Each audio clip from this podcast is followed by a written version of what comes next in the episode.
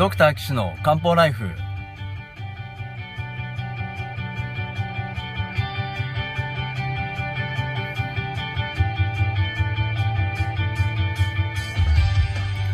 ポッドキャストドクター岸の漢方ライフは医師である岸大二郎がリスナーの皆様から寄せられた体の悩みを中医学をもとにした漢方薬や鍼灸治療の知識で解決するお手伝いをする番組です。現代医学では改善しない辛い症状や病名はあるけれど治療方法がない疾患。検査はしたけれど異常がない症状に対して現代医学はもちろん漢方や鍼灸の考え方をお伝えしていくことで皆さんの生活を幸せにする岸漢方クリニックがお送りします。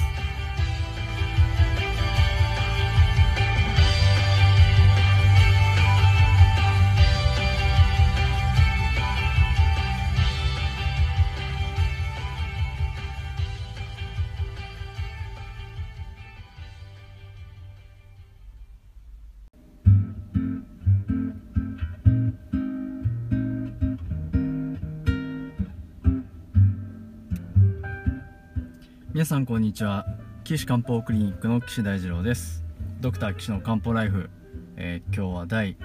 61回目ですね、えー、お送りしたいと思います。まあここまでね続けてこられましたのは皆さんのおかげですよね。61回目になりましたけれども前回まではね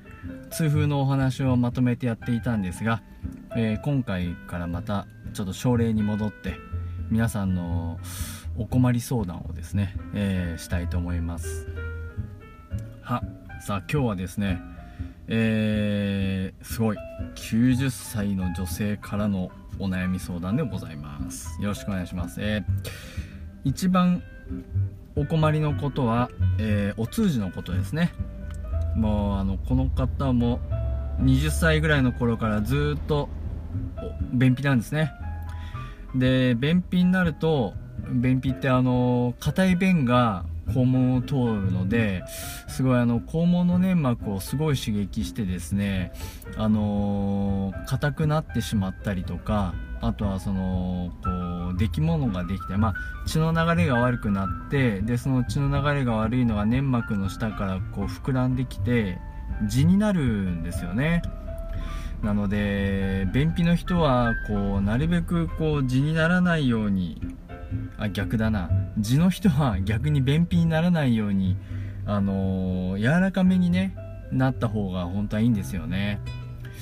僕もあのー、はないんですけどねちょっと肛門のトラブルで辛かった時がありましたけれども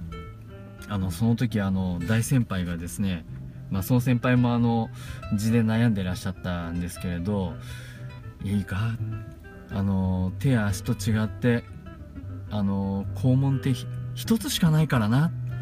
大事にしろよってすごいあの言ってくれたのを覚えてます。成沢先生ありがとうございました。のその説はすごい励みになりました。ありがとうございます。まあそれはまあいいとしてですね。あの痔の手術を受けられたことがあるんですね。で手術を受けられてからは特に良かったんですけど、まあ、便秘の方は特に治療してなかったそうなんですね。えー、そこで今は、まあ、近くのお医者さんでセンノシドっていうね、まあ、刺激性の排便促進薬ですね。それを飲んでいわゆるこうあのセンナってやつですね。まあ、こうあの生薬単味なんで漢方薬ではないんですけどそまあ、いわゆる民間療法ですかね。まあでもそれが今のそのなんだろう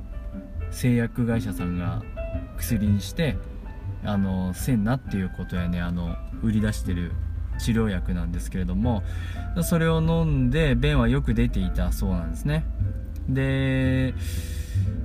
ところがそれずっと飲んでたんだけれどもまたよくなんなくまたなんかちょっと便秘になってきて今度は近所のお医者さんが大王肝臓糖っていうねお薬を処方してくれたんですって。これはまああの大王と肝臓っていう2つの種類の生薬が組み合わさられてるねあの薬なんですけれどもそれを1日2回飲んでますよと。えまあ飲んでて。で出てたそうなんですけどまた便が出なくなっちゃったと。まあそういうことだそうなんですね。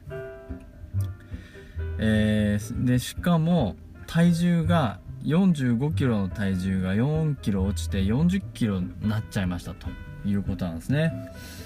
それが心配でお便りをいただきました。ありがとうございます。でこの方何かあの他に今まで病気があるかというと急性胆嚢炎で胆嚢を取る手術をしたことがあるようです。んなんですかね。石があっ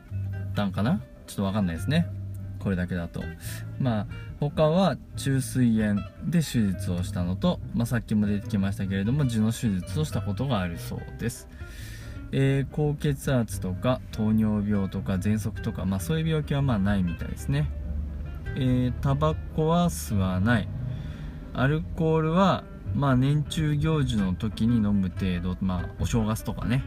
えー、親戚で集まったあ時とかですかね。あねそういうことだそうです。えー、大王肝臓糖だけ今飲んでいるということだそうですね。ああここでちょっと知りたいことがあったな。ああ書いてあった。えー、便は硬いんだそうです。便は硬い。ね。あとはどんな症状があるかっていうと冷え性と足が冷える。うん冷えが足が冷えるのと目がぼーっとするのとそれぐらいですかね。便硬いんですね。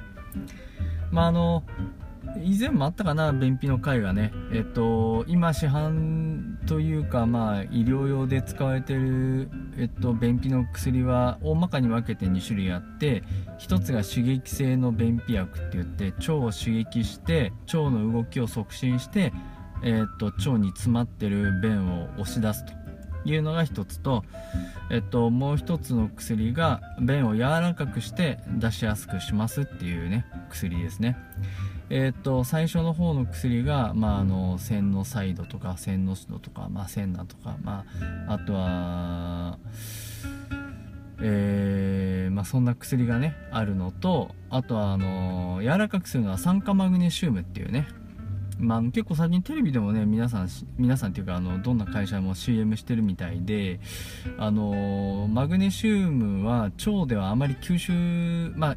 一部吸収されますけど吸収される量が非常に少ないですね。でマグネシウムが便の中にあると水分を引っ張ってくるので便が柔らかくなると。なんでかっていうとあの小腸とか大腸っていうのはもともと胃で消化したものを栄養を吸収するところで特に大腸は水分を吸収する場所なんでですよ。で特に大腸がこう右側から右の下腹部からこう上に上がってでそういう上行結腸ですね。でそれ右側から左側に移るこれが横行結腸ですね。で左側を上から下に降りてでその後 S 状結腸になって便に通じるんですけど右側の上行結腸のところっていうのは便はねまだふにゃふにゃの柔らかい感じなんですね。それが大腸の中を通っていくにつき水分を大腸が吸収していくのであのだんだんこう便が形が出てきてで最後はスルッとまあよく皆さん言うのはこうバナナみたいになって表現する方が多いんですけどまあ確かにそうです。バナナみたいにスルッとこう便が出るっていうのはね皆さん目標みたいですけどこれあの日本人の特性でもあるんですよね。日本人はもともと米食文化じゃないですか。でしょ？稲作やってね。お米主食で食べてね。でお米っていうのはあのパンとかと比べてまあお肉とかとも比べていわゆるこう西洋の食事と比べて食物繊維が多いですね。なのでお米いっぱい食べてるってことは食物繊維がたくさん入ってるので便がいっぱい出るんですね。もともとその便がいっぱい出るっていうのが、まあ、日本人の普通の体調だというふうにまあ、皆さん考えてるわけなんですよ。だからあんまりね出ないと悩んじゃったりするんですけど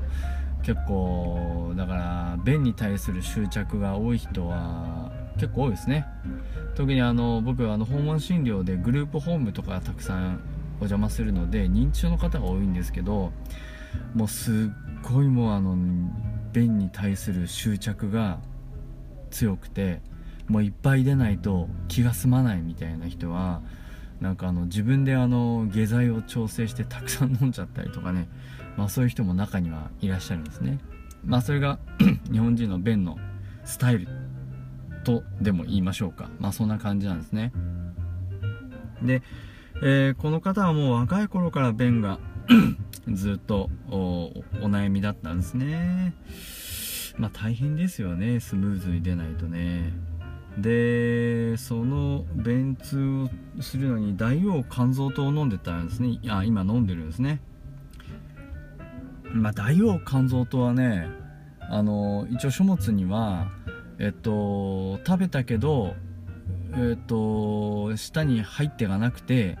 吐いちゃう人に飲ませたらいいですよっていう薬で一応書物にはねそうに書いてあるんですね。なのでまあ要はその口から入ったあれ何て言うのかな木が食べ物が舌に通じなくて途中でつっかえちゃってるからそれを下ろす目的なんですね。特に胃なんです。横隔膜。ね。そこを通す薬なんであくまでも下剤ではないんですよね。まあ結果として便は出るんですけどでしかもこの人90歳の女性でしょ？もうだいぶご高齢ですよね。でしかも体重ちょっと身長書いてないので分かりませんけど体重4 5キロじゃないですか。そうするとそんな太ってないんですよ。結構痩せ痩せた感じの方が便が出ない。硬いって言ってお悩みなんですね。なのでこの線のシドとかあのー、刺激性のお薬で一生懸命押し出そうとしてもなかなか難しいと思います。これは。あのー、腸ってあのー、見たことまああみあ皆さん見たことあるんですよ。多分ねホルモンですよね。これまあ豚とか牛ですけど、まあ、大体哺乳類なんで構造は一緒です。であの腸もあれねあの平滑筋なんですよね。わかります？筋肉。筋肉なんですよあれ全部ね。だからあのー、一生懸命鍛えれば動かせばそのどんどんその筋肉はついていくわけなんですけどって。まあこのねまあその動かせばっていうことについてまあ言うとあのー、平滑筋で腸管の動きは自律神経が司っているので自分の意思ではまあ動かせません。すいません。自分でこうよし腸動け大腸動けってやってもちょっとなかなか難しいんですけどただあのしっかり体のエクササイズの運動ね走るとかあそういうことをやっていると腸の方も動きが良くなるんですね。ということはそこでトレーニングされてるわけなんですよ。筋肉は動かしていると機能を保つことができるし筋肉を筋力を増やすこともできます。なのでお年を召されてあまりこう積極的に運動しなかったり、えー、すると手足の筋肉だけじゃなくて腸とか胃とかあとは例えば目を動かす筋肉とかえー、っとあでも目は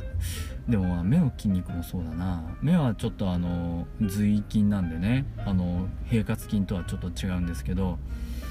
あと平滑筋は胃はそうでしょ。うーん心臓はまあまたちょっと違うんですけどね。まあ鍛えないと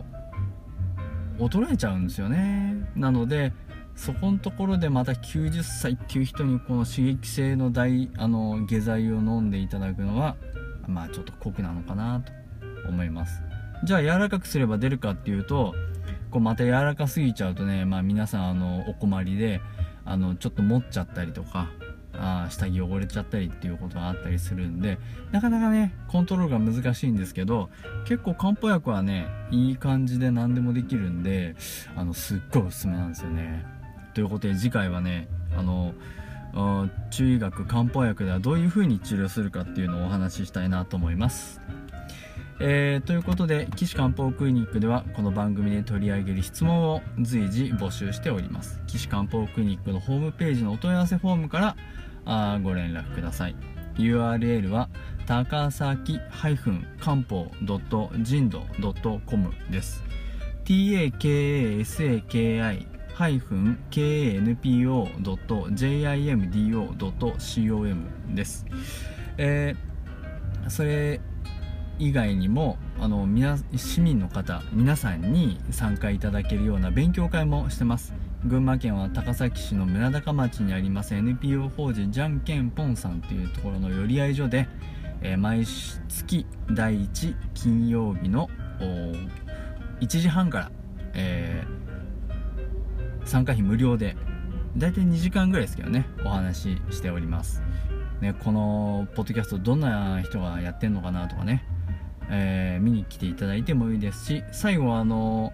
えー、お灸の体験なんかもねやってますので是非ご参加いただければなと思います。ということで、えー、今回は第、え61回